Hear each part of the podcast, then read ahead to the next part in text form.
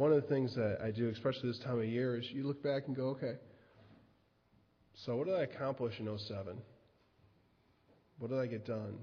What am I going to do in 08? What do I need to change? What uh, strategy, tactics, um, what, what am I doing in my life that I need to either adjust or modify? It's, it's kind of a time of taking stock. Um, we, we kind of sing about that and we talk about around New Year's and that out with the old, in with the new. And of course, what do we got all got to make? What is it? We make our promises to ourselves, our what? Exactly. Well, those resolutions, it's a good time for us to think on some different things. Um, what, what do we hold dear? Why do we hold it dear? What things are we doing? What are we doing on a daily level that should or shouldn't be doing, that we need to do more of?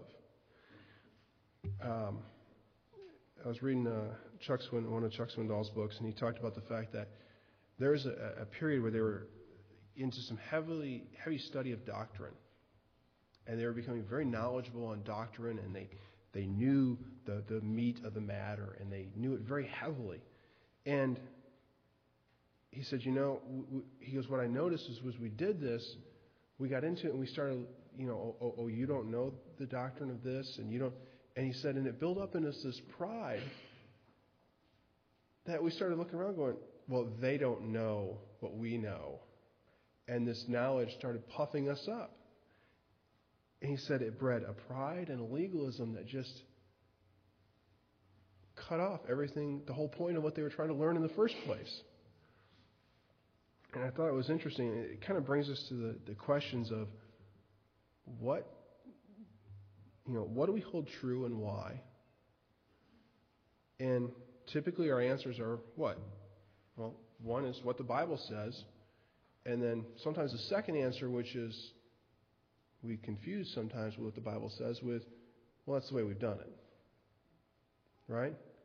Well, that's the way we've done it because that's what the Bible says. Is it? And don't get me wrong, I'm not coming here today to say, here are some things that we need to go through and dramatically change. I think we have been moving in a, a, a form of unanimity. I was very tickled with the, the vote and how we came out recently, just making decisions and moving together as a body. And it was greatly encouraging. And I'm encouraged about that growth, but I want to see us not hesitate on that, and but to keep moving forward. So today is an encouragement to, as, as you've seen the bumper sticker, you know, question authority. Well, question ourselves is where I'm really coming from. Questioning what we're doing and take a good stock of what we're doing and why. Before we start with that, let's go ahead and pray. Heavenly Father, we ask now that you will move in us with clarity of thought, that you will block out distractions, Lord, that you will help us to focus on worshiping you, and Lord, understanding better both ourselves and you, that we may be better servants. That is all that we can achieve, Lord. Lord, we ask this in earnestness and in sincerity. In the name of your Son, Jesus. Amen. Psalms 119 says this Your word is a lamp to my feet and a light for my path. And to follow that lamp is what we need to do. We, you know, a lot of times we love to have the, the million watt, you know, candlelight light sitting out here so we can see way down there. I love to have my high beams on when I'm driving at night rather than the low beams. Why? Because man, you can you can look out and you can see everything. You can see where you're going. When it gets all foggy, what do you start doing? Slowing down. Let off the gas pedal some. It's like I can't I can't see. And there's deer around here, and I can't see. We slow down. And in reading this verse, I was reminded of our, our dog Isabel uh, we, we take her for a walk and she has a training collar. You guys know what a training collar is? It's not just a regular collar, it has little prongs on it. Okay? And what it does is if the dog pulls too hard on the leash, then the prongs pull into the neck and it tightens down. It's to teach them not to do that. It's a training collar. And I was there's times that I think that we do that both in a good way and a bad way. As the dog does, we go, "Oh, hey, look, there's something over here. I want to go about them this way." And that's what the collar is there for.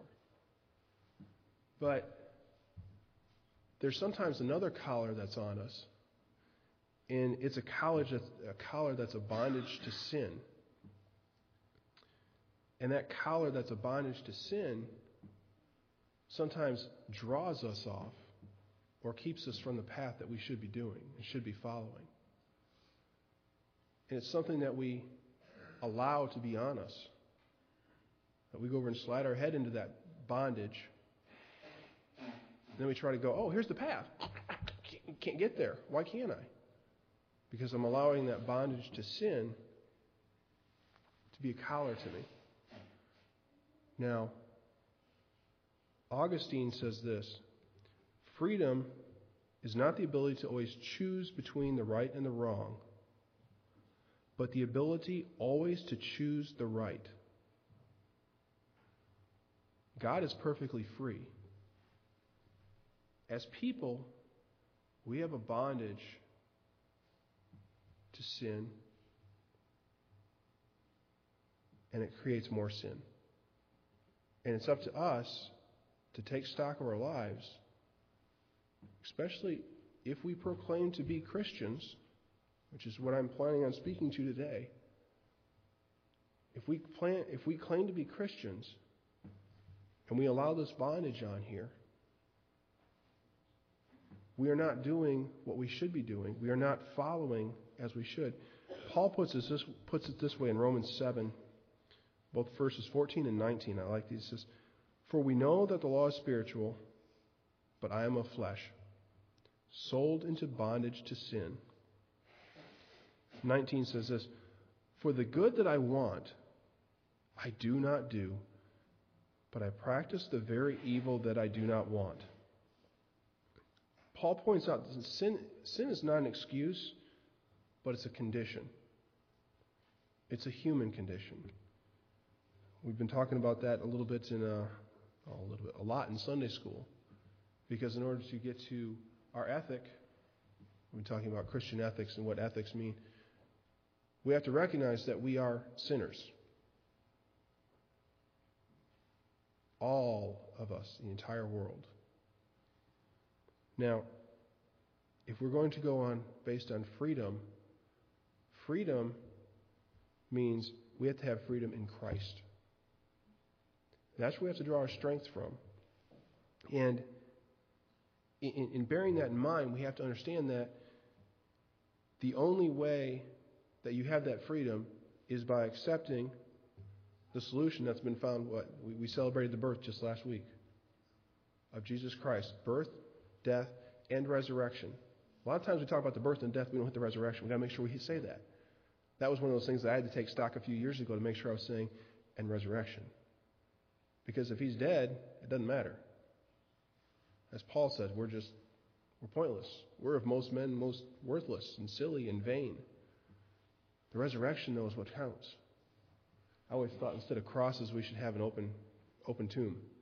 Just be an empty tomb there be harder to draw than a cross, but you know. Oh well.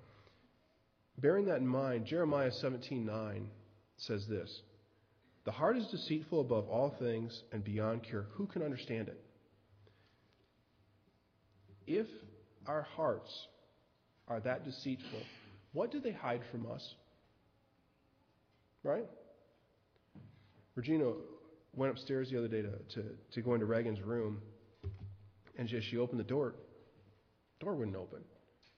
It was unlatched, but somebody was, and Reagan kind of scooted out from in front of it. She was sitting up against the door.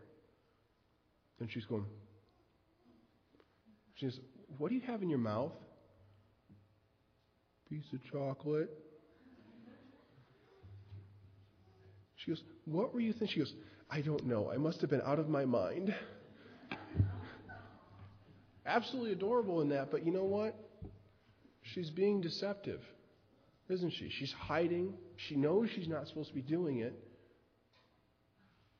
That's what our hearts do to us. Except with us, it's not that it's not so cute. It's sin that builds up. Paul exhorts us to address this very appropriately in Philippians. If you'd like to turn there in chapter 2 of Philippians, he focuses on humility. Chapter 2, verses 1 through 5. Philippians 2, 1 through 5 says this If you have any encouragement from being united with Christ, if any comfort from his love, if any fellowship with the Spirit, if any tenderness and compassion, then make my joy complete by being like minded, having the same love, being one in spirit and purpose. Do nothing out of selfish ambition or vain conceit, but in humility consider others better than yourselves. Each of you should look not only to your own interest, but also the interests of others. Your attitude should be the same as that of Christ Jesus. He reiterates and goes through what Christ went through. In verse 12, he continues and says, Therefore, my dear friends, as you have always obeyed, not only in my presence, but now much more in my absence, continue to work out your salvation with fear and trembling. For it is God who works in you to will and to act according to his good purpose. Do everything without complaining or arguing, so that you may become blameless and pure, children of God without fault in a crooked and depraved nation. Generation, excuse me. In which you shine like stars in the universe as you hold out the word of life. I find interesting that kind of almost in direct response to Jeremiah 17:9, that heart is deceitful and wicked. Paul touches on that. He says, Don't do it out of the ambition. Don't do it out of the deceitfulness. Don't do it for that heart reason. Look to the others first. Humble. Humility. That's the opposite of that deceitfulness that the heart's trying to do. Because the heart just isn't deceitful going, Oh, I want to be deceitful. It's doing it for a purpose because the heart says, me, me, me, me, me, me, right? What is it we have to talk, talk about in Christmas time? It's better to give than receive, right? Why do we do that? Because our heart goes, me, oh, I want the present. Is it mine? Is it my present? The shiny one there. Is my name on it? That's what we start doing. Paul knows that and touches on that, and that's why he encourages us to address that. Now, note it says working out the salvation. This is not, I'm not saying works salvation. Don't get that wrong. You repent, you put your full faith and trust in Jesus Christ, then you follow His will. In that following His will is where we have to work out our salvation. You've got to work. This isn't, oh, cake ride. I'm a Christian, went down the aisle, did my thing, whatever. It's work. That's one of the things that always concerned me was when we when we tell somebody as a new Christian, "Come on in, it's great. It's, it's just, this is, you know, we, we talk about the yoke. We also need to tell them, guess what? You're now coming onto a battlefield. We've already won, but it is a battlefield. You need to be aware of that, and not paint somebody a rosy picture that says, "Oh, guess what? Everything's hunky dory now." No, you need to learn to work out your salvation, to rely on God, and build your faith, and that takes work. in doing that, we need to make sure that we're working in a way that allows us to follow His lead, wherever that leads us. Hannah, Joe, wherever you guys go, where God leads you. John and Ashley, off to Kenya. I don't know if you guys know it, but this uh, Regina sent me a text uh, Friday. There's trouble in Kenya right now time for us to lift them up in prayer because that may mean they may get slammed with extra physical problems. They may be they may turn into a MASH unit. They may get co-opted. The trouble may come to them. We don't know. God's led them they need, we need to pray that they continue to stay open to God's leading. They may have access by healing and showing their love there. Who knows who they may be able to lead to God and witness to? There are many ways in which we follow God's lead. Philomena with living water, being moved to tears and saying, I got to do something. Now people have water there. Two places already, moving to a third. That's following God's lead. We have prayer considerations. We talked about a mission trip to Turkey this year. Turkey, you know, right next to Iraq, where there's increasingly warfare. Wow, well, I don't want to do that. Guess what? You're already on the battlefield. Now it's time to work. Court preaching again in Ethiopia. He's balancing out what God's called him to do and also with family responsibilities. We need to pray for him on that as well. But these are big tangibles. These are the kind of big things we can go, wow, that's something we can point to and look at. And wow, they, they went to this place. But you know something? If we look in Matthew chapter 25 at the parable of the talents, what does he tell us there? Jesus tells us something very important. He says, If you've been faithful in a few things, I will put you in charge of many things. The way you get to these big tangibles is by being faithful with the small.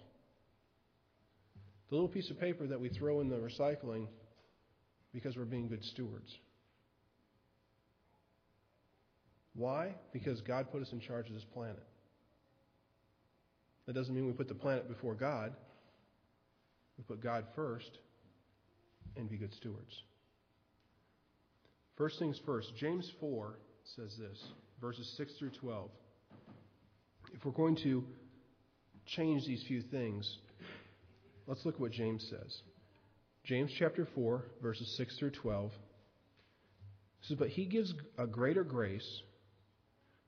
That is God. He says, Therefore it says, God is opposed to the proud, but gives grace to the humble.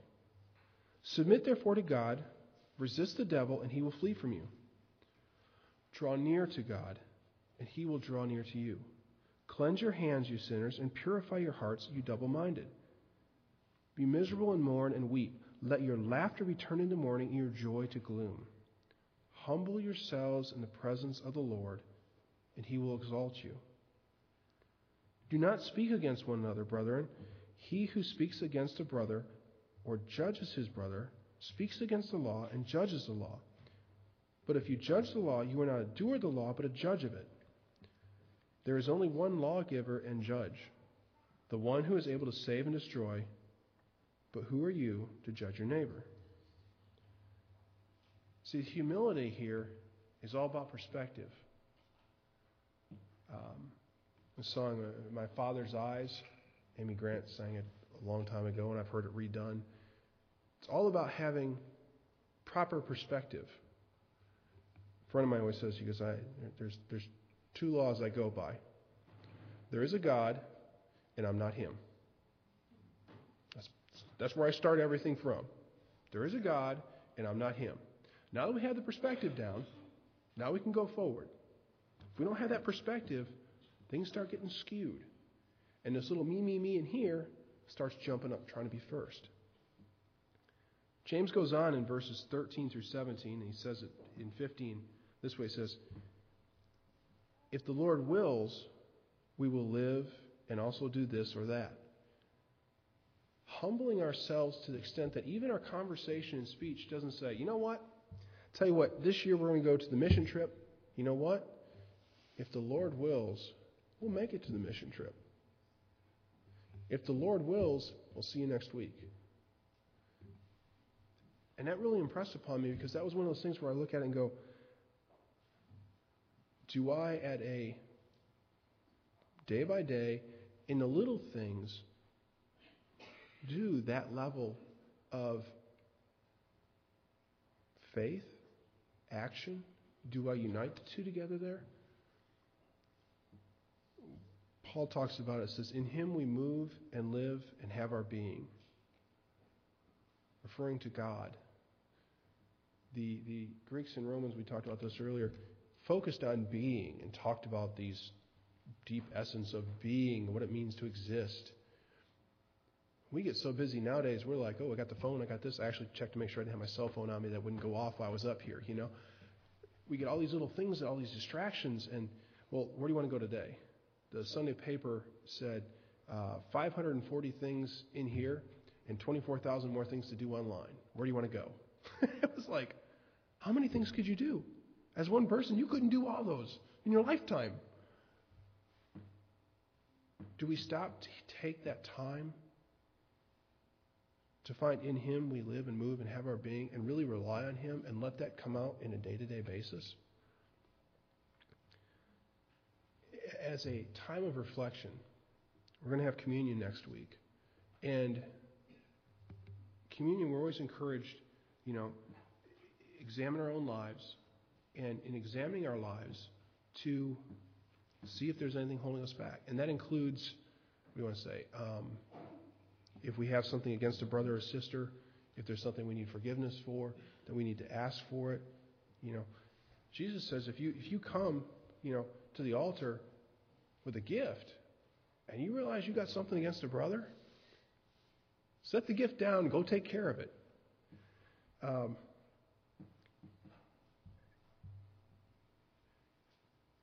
in doing that, that's kind of the positive side. And I also remember the, the negative side of that, the, the I'll say the punishment side, if you will. My mom used to keep a paddle.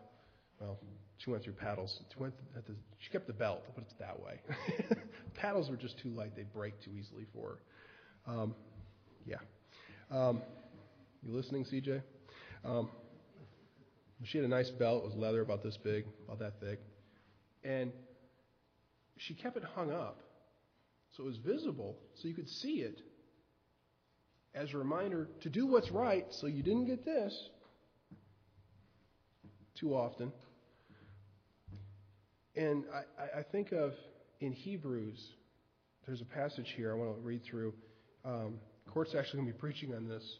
Um, I think it's March 9th, something like that. I was looking at the calendar out there. I was like, oh, we're going to mention that today. So we'll, we'll be ready for him when he catches this. But this is, to me, one of those punishment pieces, passages that I, I do like to put in front of me to remind me not to do the bad, but to do the right. It says this Hebrews 5 11, and we're going to read through chapter 6, verse 3. It says, We have much to say about this, but it's hard to explain because you are slow to learn. In fact, though, by this time you ought to be teachers, you need someone to teach you the elementary truths of God, God's Word, all over again. You need milk, not solid food. Anyone who lives on milk, being still an infant, is not acquainted with the teaching about righteousness.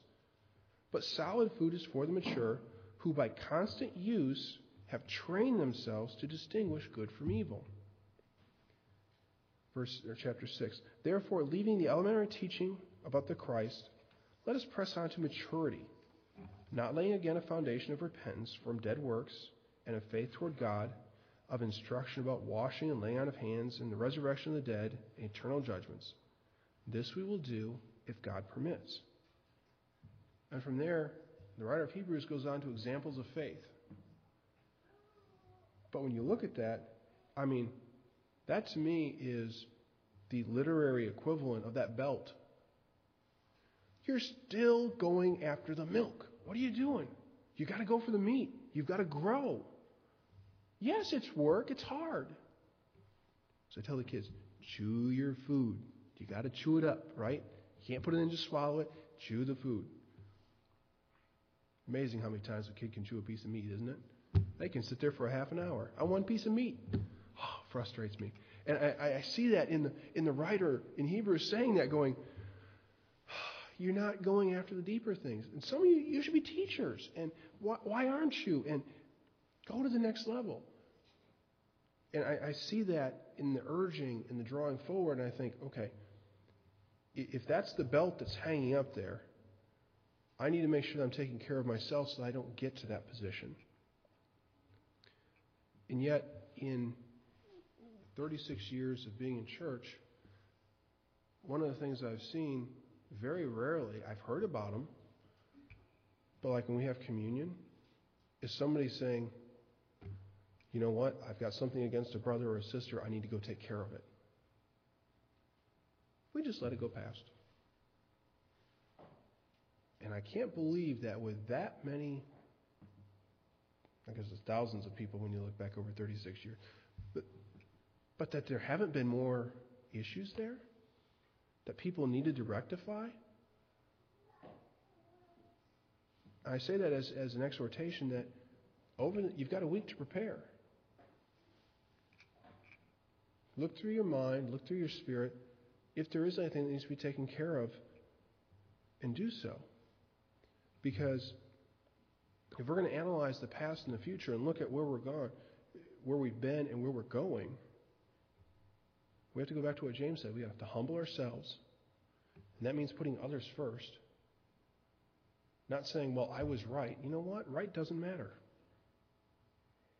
What matters is God being glorified. We have to be ready to grow. Not just sitting there going, okay, now what? We have to be ready to grow, engaged in it, draw near to God. That doesn't mean lay there on the couch, right? Sit in the pew. It means draw near. It means that's an engagement process on our part to do that. And I find it interesting that in that, James and Paul both talk about the fact of not speaking ill of our brothers, our sisters. Instead, encourage them. Somebody's doing something you got a concern about or problem?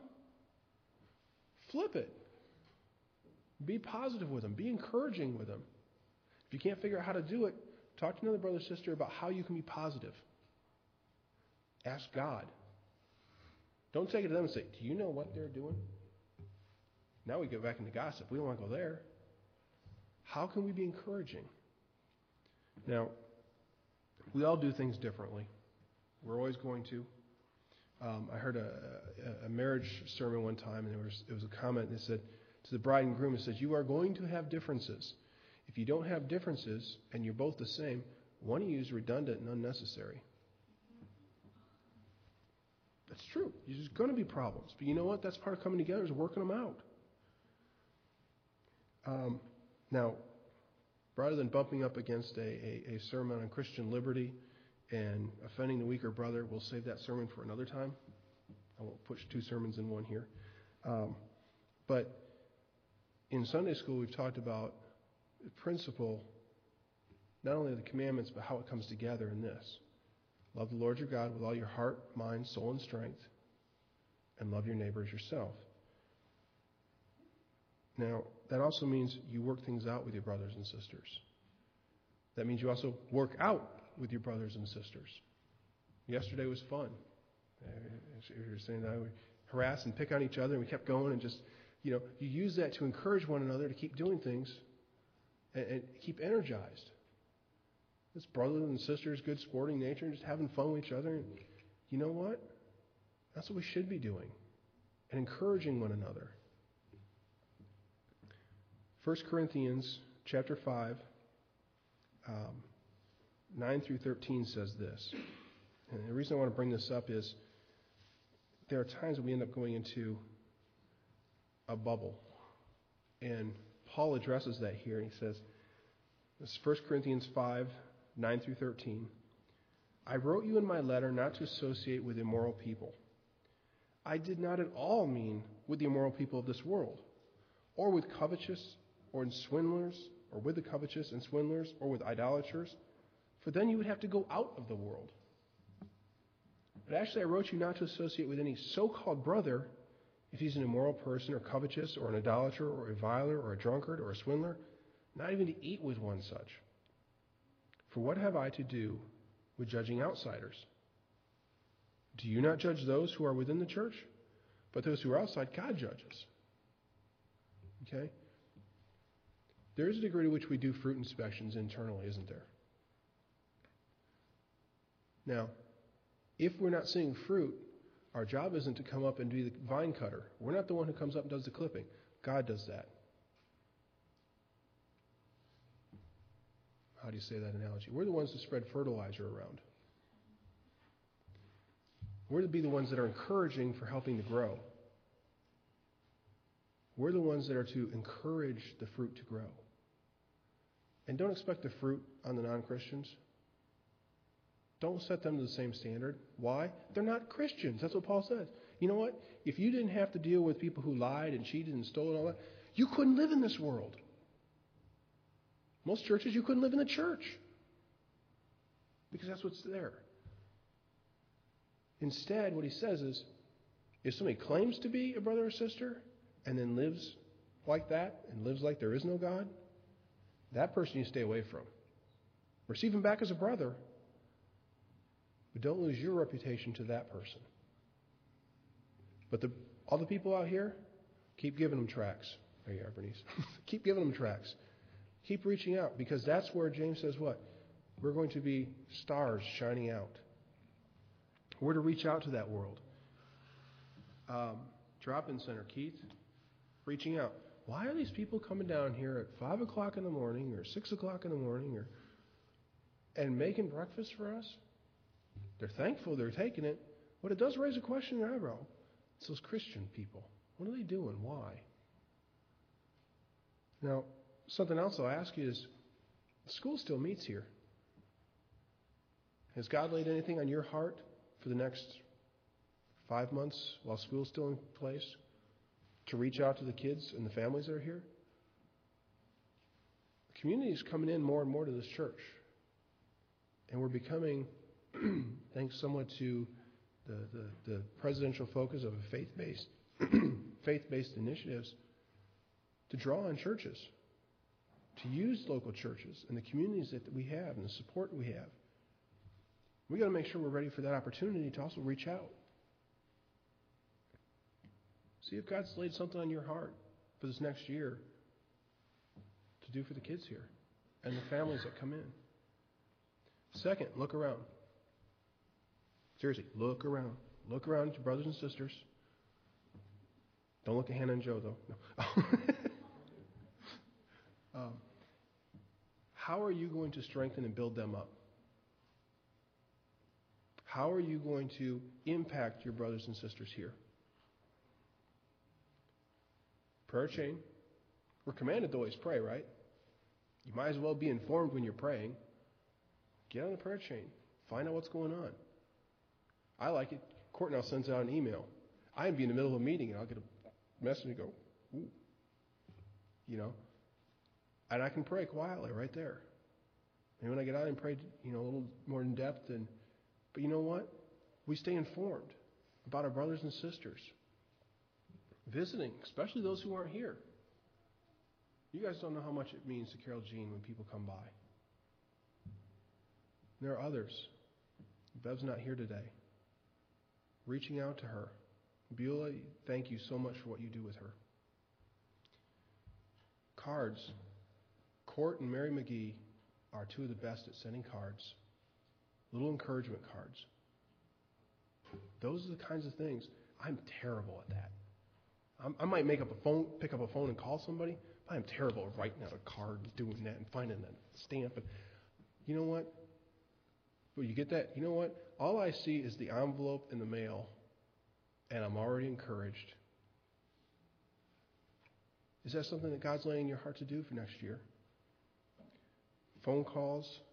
Sometimes we just need a hug. Sometimes it's showing up at a hospital when somebody else is going in. Are we going to take steps to invest in the lives around us? See, since I'm meddling, I'll go a little farther here. Um, Titus chapter 2, if you want to flip there, Ken. It's an interesting verse, and the reason I say is because, it, it, or interesting chapter because it's a great chapter for to look at and say, what do you want to give a sermon on?